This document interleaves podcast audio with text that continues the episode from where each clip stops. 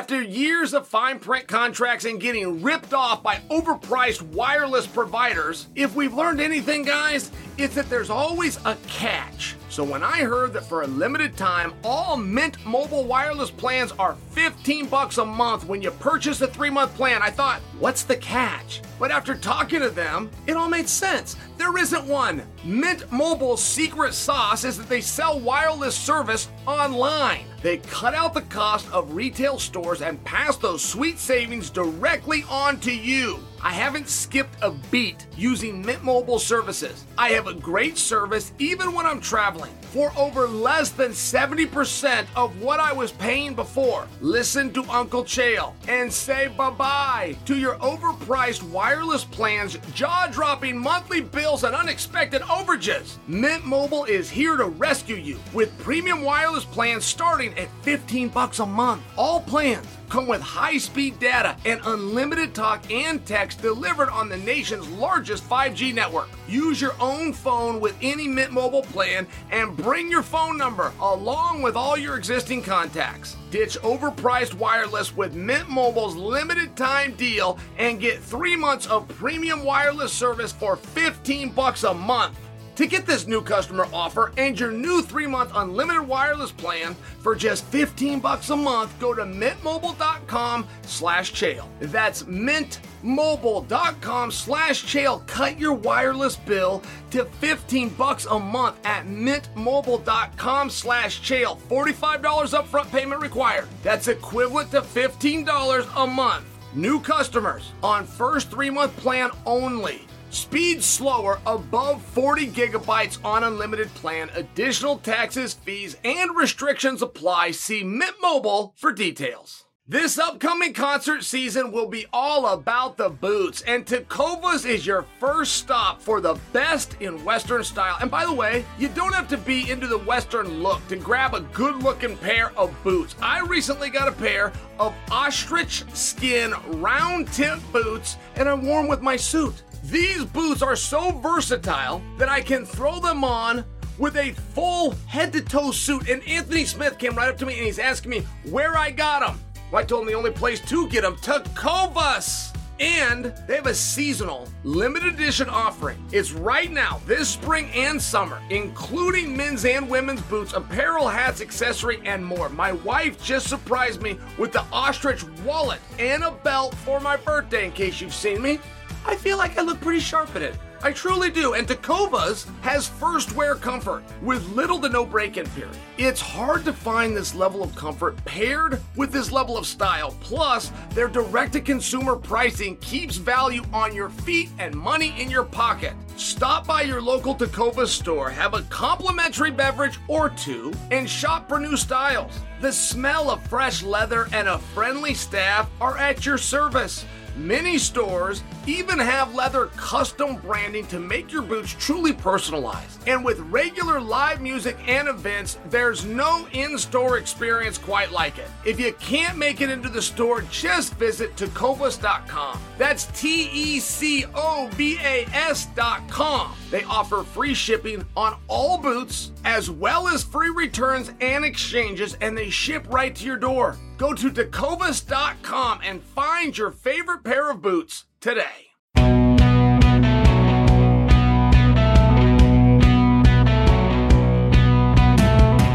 What's happening, guys? Happy Friday! And thank you for joining another special episode of You're Welcome. I hope you're having a great week. And to cap it off, I got a great show for you. I'll talk about Joe Rogan's controversial interview with Conor McGregor after UFC 264.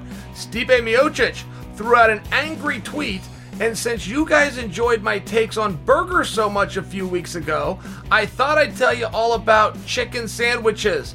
That's all coming up later, but first, I want to weigh in on Simone Biles and a big discussion that's happening around the sports world. The Simone Biles situation, it has been interesting for me, and my stance on this and my encouragement to you is stay out of it. Just just walk away. You're you're never going to succeed arguing if somebody brings the word safety up. And she brought up the word health. It's the they're synonyms walk away.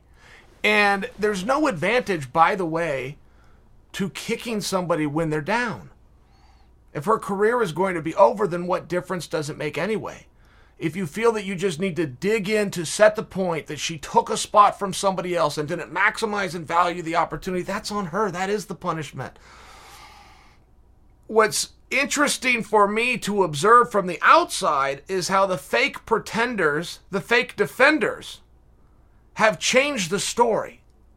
That's always interesting for me to watch history be rewritten in front of our eyes, right? And we've seen it recently in the fight game. Conor coming out and saying that he was doing just fine with Dustin and it was a, a, a doctor stoppage. To, to heck with the fact the fight was almost stopped. He's broken in half, and two of the three judges had a 10 8 round. I only bring that because it's a recent example, but largely that has been rewritten, largely very quickly. The press conference that night, which took place 42 minutes after the fight, there was mention of, yeah, I guess we're going to run these guys back and do part four. Right? I mean, it was just silly. There was nothing competitive that warrants seeing that again. Nothing at all. That was an ass whipping. But it got rewritten. And I'm seeing the fake pretenders of, of Simone. And I must say that because many athletes have come out as a way of attaching their names not only to the Olympics, not only to the great Simone Biles, but also looking for a PR boost for themselves. There are this many athletes, none, that think that it's okay to leave a competition partway through. None. There is nobody who believes that you should let your team down mid battle because you didn't feel like it. And when I talk about the story being rewritten, people are now trying to talk about, well, you know, she's flipping through the air and she could have come down and she could have been hurt. Like, nobody disagrees what gymnastics or what the rules are. What the problem with those people who are pretending to be nice and pretending to be Simone's friends that understand this time of need are refusing to realize that the Simone already told the world why she quit from the pressure. She tweeted it out, it was in writing, and she's never ran it back. Other people are attempting to say she was dizzy, she was confused, and she could have been hurt. There's no doctor from the neurosciences that have come forward and is looking at her, but even Simone herself doesn't say, I'm dizzy, I'm concussed, I'm lost, I'm confused. She said, I felt a lot of pressure and I need out. That's what happened. I don't think that anybody should judge that story, but if you choose to insert yourself to be part of this story, then pick your sides based on what happened, which is, according to her, she felt pressure and she stopped. Simona's been in practice every day just by example. She still has the opportunity to enter I call it the apparatus championship, where they go to the actual, go to the beam, they go to the bars, they go to the vault, they go to the floor. She's qualified for all four routines. She is favored to win gold in all four. What is the relevance? She is yet to pull out. As a matter of fact, she's gone to practice every single day. I only offer that because the people that are trying to retell the story to look like really nice guys that would really like to be along the ride with Simone for whatever she goes into after this have changed it to something that she's not claiming which means you're, you're essentially trying to put something on USAG, USA Gymnastics, that isn't true. Hey, where were the doctors? Why is she not hospitalized? How come nobody's looking at her? She's in practice every day. She stopped competing because she felt pressure. She's considering doing it again if she can overcome the hurdle of the pressure. Very real thing. We saw Oliver McCall go through it in fighting. You guys remember that? Oliver McCall was in the ring fighting and had a nervous breakdown. He began crying. He couldn't throw punches. He couldn't ha- hold his hands up. He was turning away from his opponent. He was in tears. They stopped the contest. I will tell you, being backstage, if you've never thought about calling a friend and asking him to call in a bomb threat, if you've never been backstage and thought about pulling a fire alarm, you have never been backstage getting ready to go into a cage fight. I was at a Rumble on the Rock. BJ Penn used to put this on. And a gentleman tried to tried to miss weight to get out of the fight, did miss the weight. They said, "Hey, you know what? Your your opponent agrees. We're going to do the fight." He did everything he could do to get out of the fight. He did not know what to do. He could not disqualify. He didn't have gloves on. He couldn't find his mouthpiece. I mean, he did absolutely everything to get somebody to stop the fight. Nobody did. He ran. He ran for a door. There was now you can walk away anytime you want. He just didn't feel that inside. He ran and people just stood back and kind of watched him run. And when you run out of room to run, there was a fence He had to go to the other side of the fence to then have clear right? I mean, the fence separated the property. So he runs into a fence. He jumps on the fence, climbs it, falls down the other side. I, I couldn't produce his name for you, never seen him before or since. But I don't pass a judgment. That's just some of those pressures that people feel. Most athletes will overcome that. That's one of the things where they have a real sense of pride, and they will talk about it later. That's where Nike got such a great bump on the simple slogan that they did just do it. It's not going to matter where you feel like it. It's not going to matter if you think you're prepared, if you think you can win, if you realize the weight of the world in your head. Just do it. But if you can't just do it, okay, there's another option. I don't judge the guy that jumped the fence. I don't have a hard time with Oliver McCall. These are real actions. I don't have a problem with the fact that Simone did it. I do have a problem with you fake pretenders. There's not a athlete amongst us who thinks that that is okay. Not one. If you don't think something is okay, it also doesn't mean that you think it's on the side of, of wrong.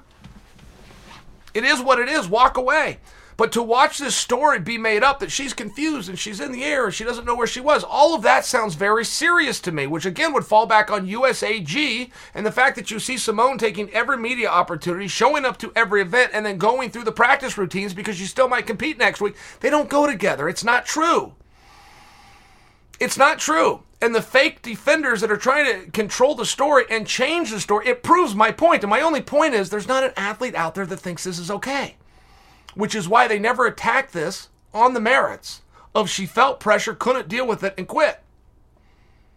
Those are the merits. Anyone that has added anything else in that Simone never said, it's because you don't like the argument that you're left with. You don't like that something got tough and she didn't want to compete. I can't understand it. It would seem as though a great athlete, and I have her at number one, think she's the greatest athlete alive. I think she's the greatest athlete to ever be alive. It's my opinion. I don't know if I can continue to make that statement because a part of athletics is going out there and competing. Anyway, we've seen this in our sport, right? We see some people that were very good with aggression, but they weren't fighters.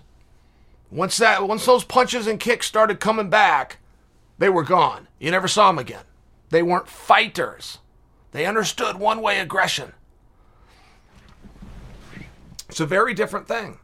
In sport, if you are not ready, for whatever reason, if you said you were going to compete at a specific time in a specific place against specific people or a specific rule set, it's very clear you show up and do it. And if you're not ready, you're not going to get the result that you wanted. That's called sportsmanship. You tip your hat to the other side and you congratulate them. It doesn't matter if you weren't ready. You had a chance to be ready. That's sportsmanship. If you can't get to the ball quick enough, or you can't get the ball inside the basket or inside of the zinnia or across the net, then the other team wins. That's sportsmanship. If things aren't going your way and you don't think you're going to go run over the competition, you're not a fighter. You now understand aggression. They're two very different things.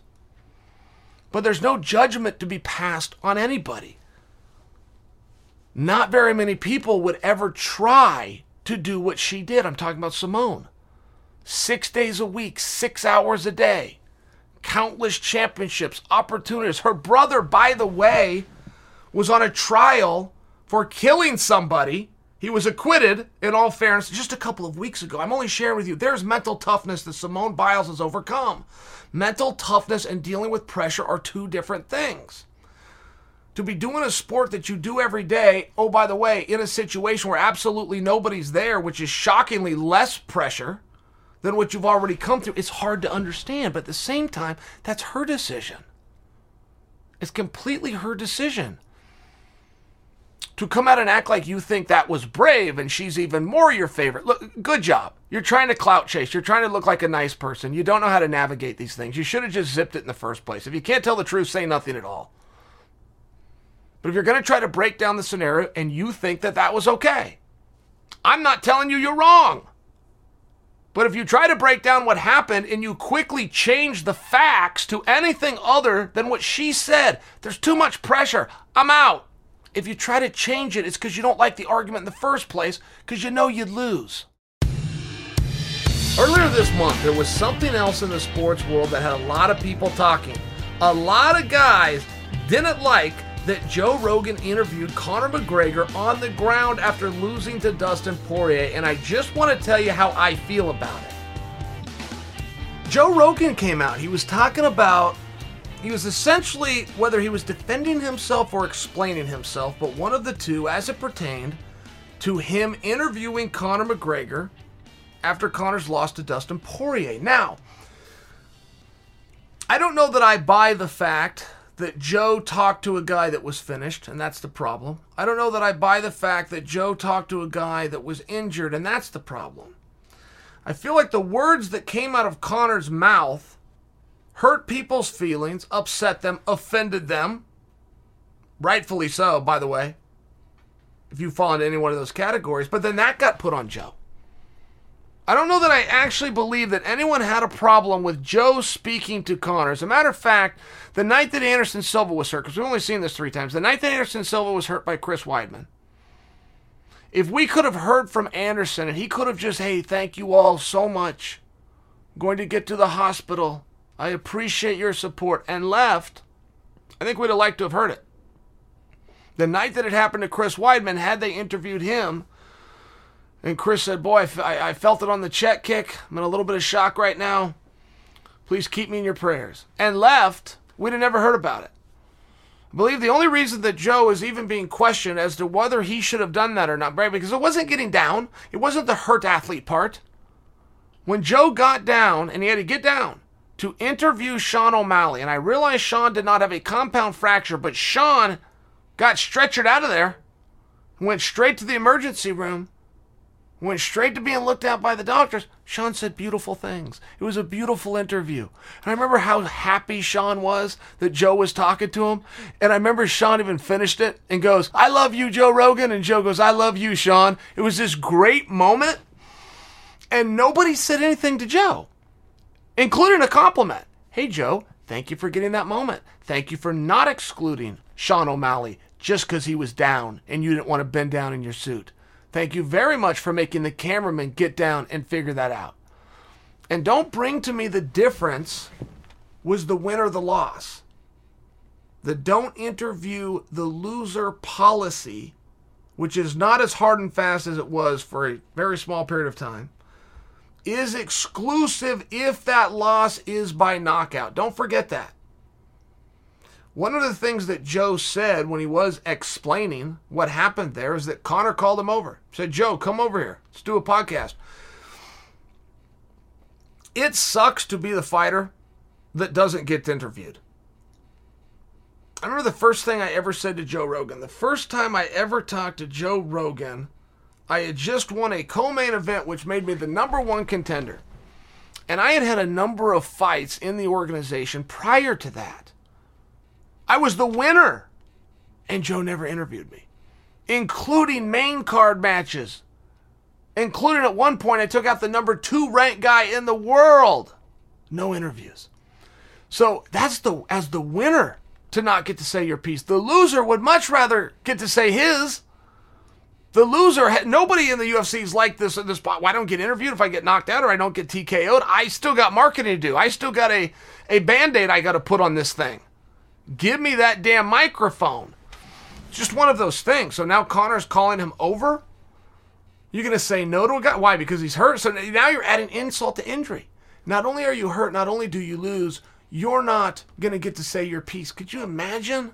Of course, Joe did the right thing. Of course, he should have interviewed Conor.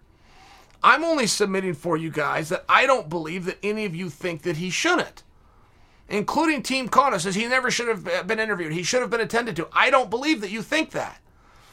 I believe you would love to take that interview back because Conor said that about Dustin's wife because he was aggressive, because he was in a place of denial, and you all thought that Conor should just absorb it and take it in. He refused to. He had a shield up to all your insults and had them bouncing off. I think you didn't get what you want. I don't think the haters got to see Conor showing everybody his pain. He did just the opposite.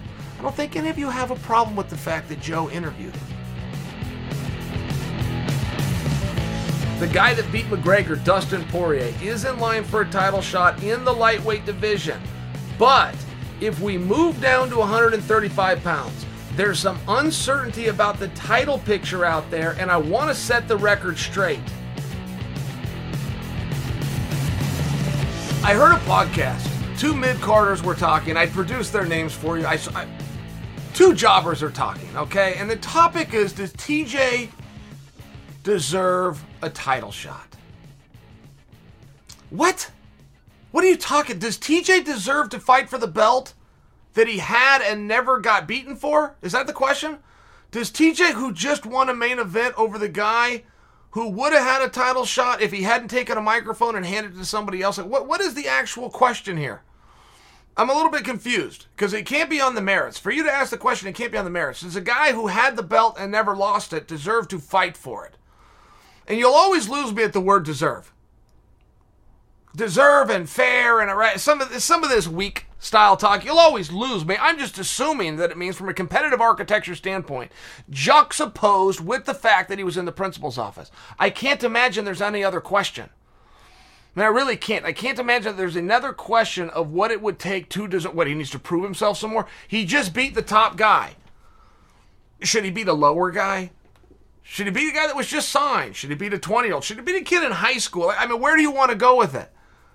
And it was two jobbers who actually have have meaningful parts within the media that were having the conversation. The media, who allegedly is the whole reason we have a, a ranking system that is not corrupt, it's just inadequate in the first place, and now they don't want to look to it. What, what are you talking about? Does TJ deserve? He just got a main event. Did that bother you? Would you like him to go fight Rob Font? Is that what you would do? Because you're now punishing Rob Font. If you don't think it's TJ, then you think it's Rob. And if you think they should fight each other, then you're eliminating one of them. So you're a dick in the first place, right? You have to understand that. Now, TJ, it just came out, hurt his knee, gonna be out six months. I think I'm the one that brought this to you all that TJ knee was bothering him. It looks as though they looked at it, looks like it's it's with the MCL, it's going to take him about 6 months. Okay, that's not great news. Look, if TJ was to win the world championship right now, that will make him the oldest champion south of 170 pounds in history. Adding six months to it is meaningful. And anytime a report comes out and says he's out for six months, make sure you understand what that means. That means he's out of practice for six months. He's going to need six months to go by to be assessed. If everything is great, great, let's sign a contract. And of course, give me three to four months to get back in shape. I only bring it to you because it's a hard enough spot that TJ is in. You, you, you all want a pound of flesh. How, how many pounds do you want out of the guy? What do you mean does he deserve to fight for a championship? It looks as though he's injured, isn't going to be able to fight for a championship in the first place. Might be a good time to call Rob Font. But before we get to that, Let's see what happens between Aljo and Yan. Sterling's doing a favor for Aljo uh, for Yan out of pure sportsmanship. If it goes the other way, you don't think Sterling should be considered for that opportunity? You don't think he should? Okay. You probably don't, because I already put you in the correct category, which is that of a dick. So then what's it have to do with Rob? How does it pertain to TJ?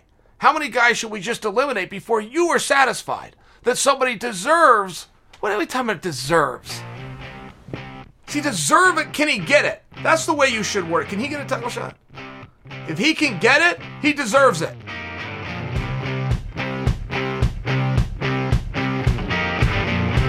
Men's bantamweight division is quickly becoming the deepest and most interesting group the UFC has to offer. So I want to take a moment to talk about the division and some news on the women's side at 135. So, first off, as it pertains to Amanda Nunes, and Juliana Pena. First comment right out of the gate thinking of you, Amanda. Hope that you get better. Hope all is well. Amanda, hit with COVID. She's going to take some time out. Get her healthy. Turned out her whole house was, right? Her wife, their daughter. So keep all of them. Keep all of them. I would imagine if you had COVID, it'd be very helpful to have somebody looking after you. They're all doing it together, right? And nobody can really come in the house. It's one of those spots where Let's keep Amanda in our thoughts. They're going to move that fight completely to another card. Hunter Campbell came out. That was all that was said. That fight will be rebooked at a later date. I predict for you, even though it hasn't come out, I got to assume they're just going to move Pedro Munhoz and Jose Aldo up. Great news for Jose Aldo. I mean, not for nothing, but your career starts at the bottom. You work your way to the top of the card. That might even mean a world title. For him, it did. Then you work your way back down. You find yourself no longer in title fights, main events, co main events. As soon as you come off of the main card, you are now one loss away from being out of the organization. That's just the life. That's all right. But that's the life. So, Jose Aldo, who's one of the greats to have ever done it, to return to a co main event, okay, what a difference a day makes, right? 80% of success is just showing up. I want to talk to you guys about Pedro uh, Munhoz because I don't know if you guys know who this is. This guy's rough. This guy got on my radar in his last fight. He had Jimmy Rivera. But I've seen his last three fights. He's he's a problem. And if you're not familiar with him, he is not built like Jose Aldo. For example, Pedro is is longer. He's a leaner guy. He's a taller guy. But he fights very similar in that he just like Jose Aldo, black belt in jiu-jitsu, both of them that would rather stand up and kickbox with you. I find, look, for my money, you want to stand up with Jose Aldo, you can do that and win that game, you're good in my book. I got no problem with you. I always thought Max Holloway was a tough guy. When Max stood up with Jose, although I knew Max was a super tough guy, when he beat Jose Aldo in the stand up, oh my goodness. Um, I might have looked at Max completely differently. Then Max went out there and did it again and stopped him. If you could play that stand up game with, with Junior, Jose Aldo's fast. That's the other thing and he's getting older. I can't imagine he's going to be as quick. But one thing that happened when he dropped from 145 to 135, just logically speaking, right? The smaller you get, the faster you get. He got faster. This was at like 37 years old. People don't get faster at 37. Well, unless you take off 10 pounds, then I suppose, well, okay, Jose did. And I always talk about that weight stuff, guys, but that's interesting to me. I'm into the Jon Jones experiment. I want to see how it goes. I imagine if Francis get beat and is no longer champion, boom, we're going to get Jon back. That's my guess. I'm just as into it for Stipe. Stipe saying he's going to put on 20 pounds. I want to know how, right? We saw what Jon was doing. He's going to put on 20 pounds. Figure it out later. Figure out how to good, look good later. That one I understand. I know enough about physiology and I know enough about weight gaining that there's this build where you just put on size. That of all kind, I'm talking about you know fat and ways that you don't want you put it all on, but then you take some off. I understand to, to gain muscle you got to also gain fat. That's what I understand. That's what Jon did. I get that. Stipe plans to just put on 20 pounds of muscle, and that son of a bitch is so disciplined and is so cloaked in success and everything else in his life. He's probably going to figure out how to do that too. That's interesting to me. At 39 years old, to be able to put on 20 pounds of muscle, I don't know that it's been done before. Not in six months, right? Not in a six month period. To put on 20 pounds of muscle clean under the rules of USADA, which is how Stipe is going to do it, that'll be fascinating. And you'll meet people all the time, right? I'll get a video made somewhere out there. Derek will make a video and say, well, you know, you can put on 20 pounds of muscle. No, you can't, Derek. Not only you can't, neither can anybody else and you've ne- you don't know anyone that has. You do not know anybody who's put on 20 pounds of muscle in six months clean. You don't know anybody at 39 years old who put on 20 pounds of muscle clean anyway. Any way you want to do it. So I only bring that to you because I think those experiments are interesting. I want to see how those things play out. I think that Pedro Munhoz, in many ways, represents the new Jose Aldo. Blasphemy, right? Blasphemy to say that about the great Jose. I think in many ways Pedro represents the new Jose Aldo. And Pedro, I don't know that he's going to have speed. I know that he's going to have length.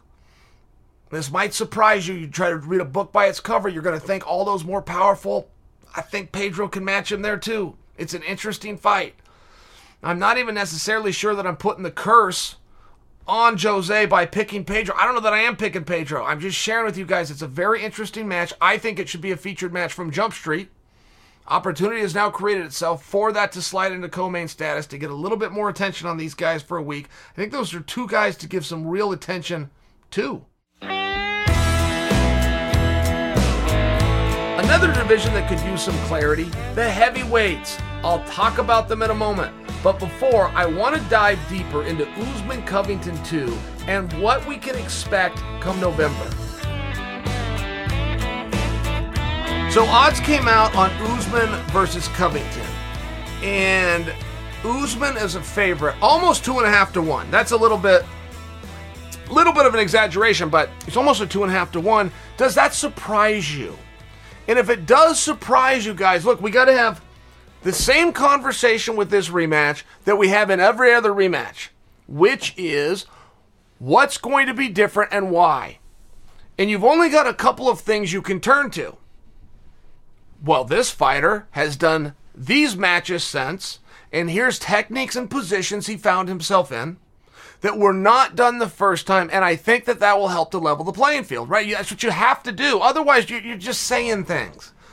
And saying things isn't wrong, but it doesn't give us a lot to talk about. We don't get to argue now. We don't get to have a debate. You have to be able to turn to something that happened, historically speaking. Covington has only fought one time, and that was Tyron Woodley. And he looked amazing doing it. He looked in large part a lot like what we thought he was going to try to do to Usman, which was some ground and pound. Covington was able to get to T Wood, and he tried to get to T Wood. He was able to keep him down, but he tried to keep him down. I bring those words to tried because Colby never once tried to take Usman down. Now, that was a huge surprise, and that shoe was on both feet because Usman, who's a great wrestler, never tried to take Covington down. Many of us thought going into this fight, well, one of these guys is going to be a better wrestler, right? Don't you remember the dialogue? Usman's a Division Two champion and Covington's a Division One All American. What's better, the Division Two champion or the Division One All American? Right? You were getting these wrestling debates, but that was the narrative coming in. Now, if one of these guys had failed to get the other guy down, if one of these guys defended his opponent from getting him down, that's not what happened. Neither guy tried for a takedown. That was a bit of a surprise but we also found out how damn good they are on their feet. We've seen Colby before look great on his feet. You'll remember the match with Robbie Lawler, by example. But Colby had Robbie guessing nonstop. Colby was punching and kicking and elbowing and knee and then changing elevation. It's the same thing he did with T Wood for a more recent example. He didn't even try to take Usman down. So there was something that Colby saw, and there was something that Colby felt that told him that would be a waste of energy. The same thing is said for Usman. Usman saw something, felt something, had a respect for Covington. Some reason he never went for it. I bring it to you because if this fight's going to be a stand up fight, which one of them has shown more gains and growth in their stand up? Now, that doesn't constitute who the winner's going to be, but now we have a jumping off point to at least start talking you would have to give that answer to Usman. Usman's the only one that fought on his feet. He stopped Gilbert. He turned Masvidal sideways. I don't think I've ever seen a fighter get turned sideways because the punch was so hard. Right? You see this, like the timber? Turned him sideways. So, got big respect for Usman's hands, don't we? But the problem with hedging that bet is we have not seen Colby get beat on his feet, right? We've seen great offense by Usman, but we haven't seen a lack of defense by Covington. No one's hitting Colby. These fights that Colby's having, even when he's mixing up before he gets in and drags you down, he's not getting hit in the process. It's one of those things where you go, okay, I think, I think, my opinion, after analyzing this, you got to throw it out. We haven't seen anything from either one of these guys since that will lead us to a conclusion that you're going to have a significantly different match. All right, what's the next criteria? Next criteria is what's different. What is different, if anything? And there's something for each of them. Colby has left the American top team. That stayed fairly quiet. I think about the eight months that it's been, I think you guys have all heard this because Colby did stay in Florida and there was talks that he was going to leave the top team. Top team. But we never got a final conclusive answer. Like Dan Lambert, by example, never came out and said, Colby is gone. But Colby is gone. And Colby is doing his own thing. He's got his own place that he shows up with a couple of workout partners and a coach. So he has very individualized and specialized attention being put on him. I haven't seen enough of Colby to tell you definitively, but I have spoke to Colby and Colby loves it. He says he has never felt better. And he stated for the reasons that I just said. First off, I got a lot of the same partners I've already trusted, the same coaches that I've always been with and trusted, but I have more attention on me. I have full focus, and that's a real thing. I'll tell you, that's a real thing. There's some damn good coaches out there. And if you're in a room and you love your coach, but you got 25 other guys in the room, you go the course of a two hour practice, how much, just if you do the math, just as a divisible, how much time in a two hour practice, if it gets spread over 25 guys, is the coach looking at and assessing you? So in Colby's situation, it's now every minute, it's every second, it's every practice. And he feels as though it's helped him. Usman also left his gym. Now, Usman left Florida, went out to Colorado, but he's looked fantastic since. What is it that he's look, uh, worked on? What is it that he's learned? I don't know that we can put our finger on that. I'm not convinced that the days of Kamaru Usman taking you down and beating the hell out of you are gone. I don't think that Kamaru Usman had any other strategy in the George Masvidal fight than mix it up just a little bit so I can get on those takedowns and try to beat the hell out of him. He was just so good on his feet, it never got to that point. I don't think that Usman's just thrown out the strategy and fallen in love with his right hand. I really don't think that. I think Usman went fully into that fight knowing what he does well, going to press George into the fence, pick him up, put him down, and go to work. It just didn't get to that point. So now the question's why? Did he get good punch? Landed him with that one good punch? Or is that specifically what Usman's working on? Usman has never had air balls. He's never had an issue where he's throwing things and they're missing. He just he can't find his range. He's never had that, but he's at next to zero since he's been in Colorado. That is a very fair observation by me. I have not seen Usman reach out and try to touch someone and miss. Everything he does touches something. So it's one of these things where it is clear just within his accuracy just within his timing. And I would, I'm perceiving power. I'm perceiving power because he's put two guys down. The truth is, Usman's always hit like a freaking truck. But there's a perception of power now because he did finish with stand up attacks his last two opponents, who happen to be, right? One was the number one contender, the other's the, the reigning BMF champion. These are hard guys, and he's stopping them. So there's at least a perception of power. Will that power if I'm right, if Usman's stand up's a little bit crisper, will that encourage Colby to then go for the takedown that eluded him for the first four completed rounds and the half of the fifth round that was completed in the first fight? I don't, right? But this is what you're looking at here. We cannot come to the conclusion that Colby can't take down and beat up Usman. We can't conclude that Usman can't take down and keep Colby there because neither of them tried. That's the elephant, or that's the missing link here. Neither of them tried to wrestle. They got into a fisticuffs. Every time Colby would get hit, he'd get pissed off and want to hit him back and would. Now Usman's pissed off. He's got to hit him back. They just did that all damn night long. It's an interesting fight.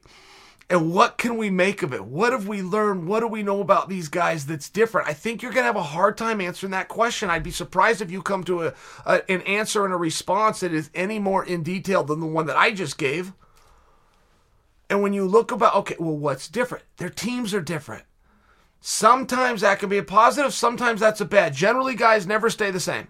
When they chain, when they trade camps, usually have a definitive. Okay, he got better. Oh my goodness, he shouldn't have left. It's very rare that guys stay the same.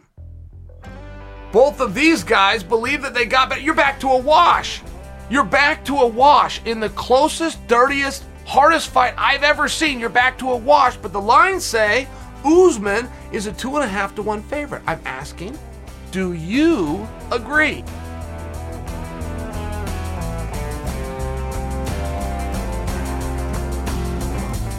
So Stipe's mad. And you know what? I like Stipe for a lot of reasons. I'm a Stipe fan. But this is the number one reason I like him. You got to understand where this is coming from. You guys know what I'm talking about? Stipe put a tweet out. ONE FC is ran by a guy named Chachery. Believe he even owns it. Chachery said, Who should I sign? Stipe wrote back like a thinking emoji and then made a comment about you know how Daniel Cormier gets an immediate rematch, but Stipe has to wait for the winner. Now, we don't have any more information. I do have a question, though. Is that what happened? was Stipe told you have to wait for the winner of Lewis versus Gane? Because first off, if he was, Stipe should not be pissed off. He should be very happy. I mean, if he was told you're going to fight the winner of Derek and Gane, what does that mean for Francis? I thought Francis was fighting the winner. Or is Stipe fighting the winner of that? And if that's the case, Stipe's still a number one contender. So I'm just sharing with you, he should he should not be pissed off. If he was told you're fighting the winner, I would like to have that information. I would love to bring you guys that information. How nice would it be for us as fans to have some clarity within a division that's been a mess? If we had that level of clarity that Francis will take on the interim champion, Stipe will take on the winner of that, we would know the next year. It'd be the only weight class in the sport that we know what's going to happen and all the politics are out the window. I don't know that Stipe was told that. I mean, it just seems like that would be a very big thing to be told to keep from the rest of us. So I'm asking a question. I'm not answering it. Was Stipe told that? Is Stipe going to take on the winner of Derek and Gane? Is the winner of Derek and Gane going to take on Francis first? I mean, if they're planning to move on with it without Francis, that there's a big story here. If if I am to interpret Stipe's one sentence accurately, you guys staying with me here? Stipe says I should not have to wait to take on the winner. That would imply that Stipe is going to take on the winner. But the winner of what? I know I'm repeating myself here, but I feel like I lost you because I, I, threw a bunch of names out. We have an interim championship coming up, which would lead us to believe they're going to take on the undisputed champion, being Francis Ngannou. And is Stipe next for that? Because that would also then tie in Jon Jones. I mean, we, we'd have a lot of clarity if this was the case. I would also encourage Stipe, if he was told that, not to be upset. That's a damn good spot to be in, right, champ? When I come back to this, is what I love about him. He's a competitor, man. Some of these guys don't give a damn about all your marketing and all your money fights and building and let's get a big arena. They don't give a damn. They want to fight. It's about pride. That belt and that championship and that recognition still means something to some of them. And Stipe is one of those guys. That's cool. That's a cool thing. Stipe, last time he gave us news, said his short term goal, strategy wise for his career, is he's going to put on 20 pounds. Now, I love the idea. I love the Stipe versus Francis part three. Have to do it, in my opinion. I mean, you just have to do that. You could not take that from anybody. Stipe, moreover, but even the rest of us, we're all owed a true trilogy. Stipe to put on 20 pounds of muscle and come in against Francis, you have a completely different match he's going to change his physiology. Is that for the better or is that for the worse? That's between those guys. But that would be, for me, that would be very interesting. Stipe did look in that second fight like he was light a few LBs. So if he's going to put on 20 pounds and come back in against Francis, whose greatest asset was his size again, I'm just saying that would be very interesting. But what are we to make from that? Are we to take from that statement that Stipe has been told he's going to take on the winner? And by the way, the winner of what? Because if he's taking on the winner of Derek and Gane, there's bad news for an undisputed champion. If that's not the case, and there is not a stripping of the undisputed champion, and Stipe's got to wait for that, I could see where he's frustrated, but what do you want to do? I mean, the fights only happen ever so often. If I loved you guys and I agreed with you guys and I want to give everything to you guys, I can't force somebody to walk outside right now. You're going to have to wait. Welcome to life, right? I mean, you got to be patient. There's just nothing you could do. There wouldn't be like a villain in this story, but I do think, and for me as a fan, Stipe gets credit, man. I love guys with that attitude. I love that he's not talking about build a fight and let's renegotiate and let's talk about talking. And I got a contract, but to hell with that. This one's worth more. He wants to fight because he thinks that's his belt. He thinks that he's earned it and that competition still means something, man. Those are the hardcore guys. So before you think that Stipe's the skunk at the garden party, this thing is wide open for interpretation. Stipe did not give us very much information. He used an emoji and then talked about he should not have to wait for a winner. Does that mean that he was told that he's going to fight the winner? So that concludes the MMA portion of today's show. And before I head out for the weekend, I thought I would tell you another handheld food that people have a lot of opinions about the chicken sandwich. I'm with my mom yesterday and I'm getting ready to leave. I'm at my truck, driver's seat. She comes to the passenger door. We're having a conversation and I could tell she wasn't ready for me to go, whether she was bored or she she needed something. So I finally guessed it. I said, "Mom, are you hungry?" She, "Yeah, I'm hungry." All right, jump in.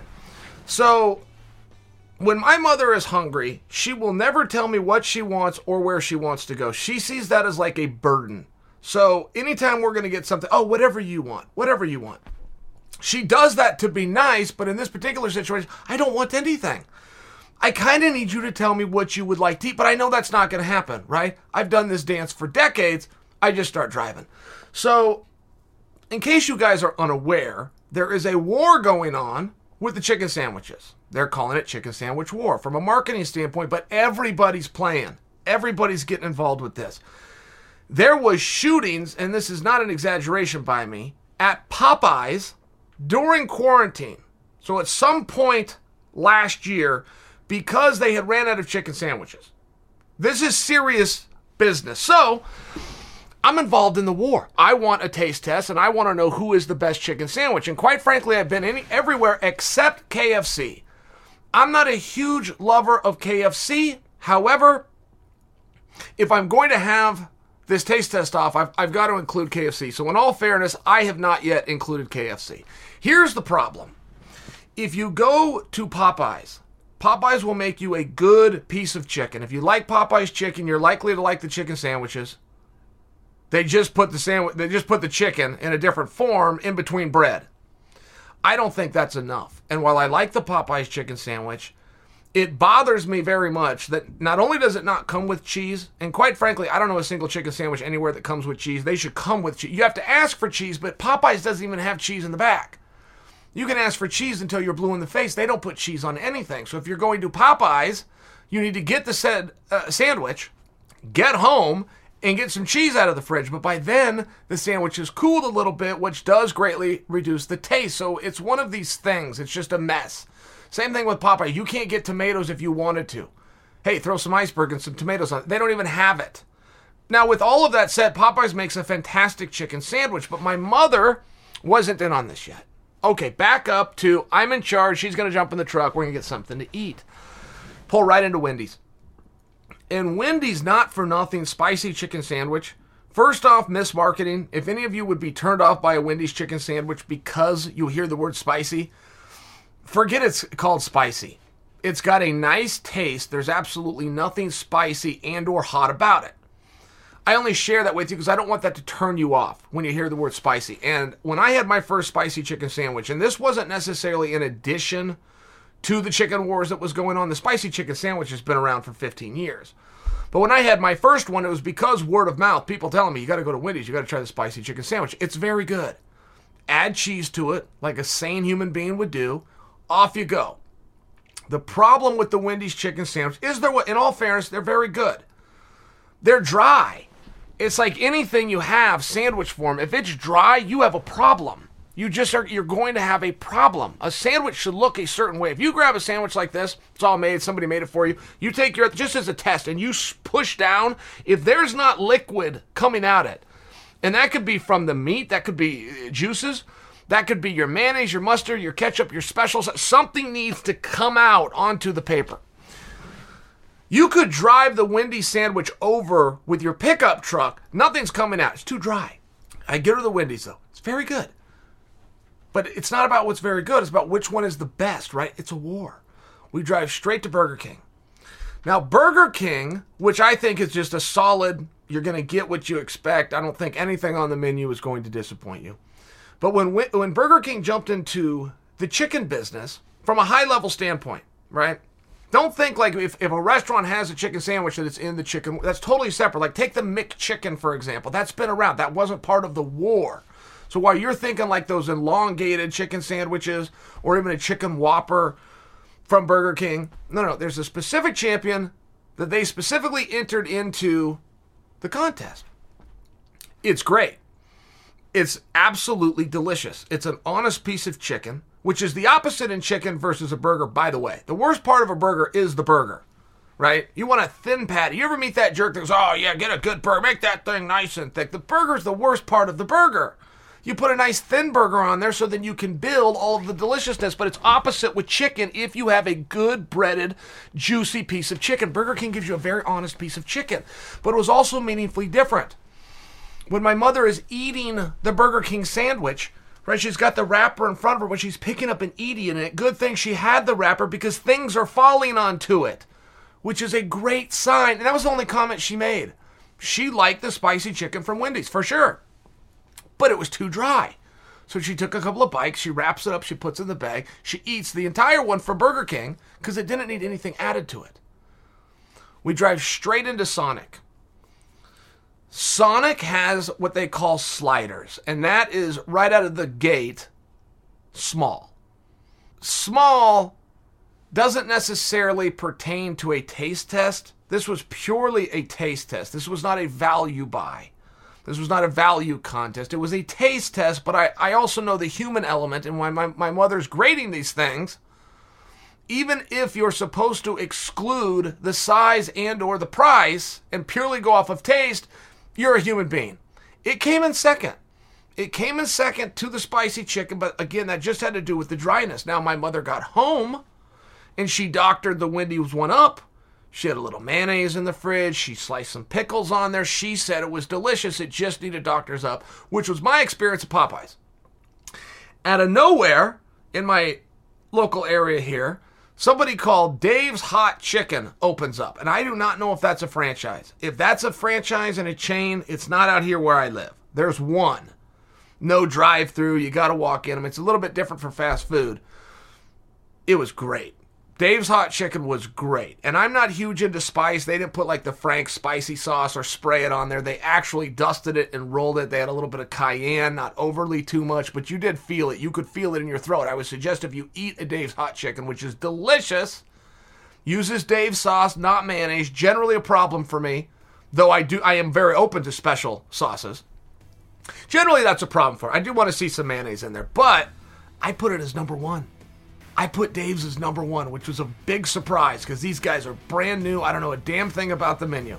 Just wanted to enter this into the contest. My mother put it at number two. She still has Burger King on top. All right, guys, that's it for today's show. I appreciate each and every one of you listening to the show every week. If you want more on me, I've got a YouTube channel and a new show over on ESPN Plus Go check them out. Enjoy your weekend and enjoy the Olympics. I'll be back on Wednesday. Until then, I'm Chael Sonnen, and you are welcome.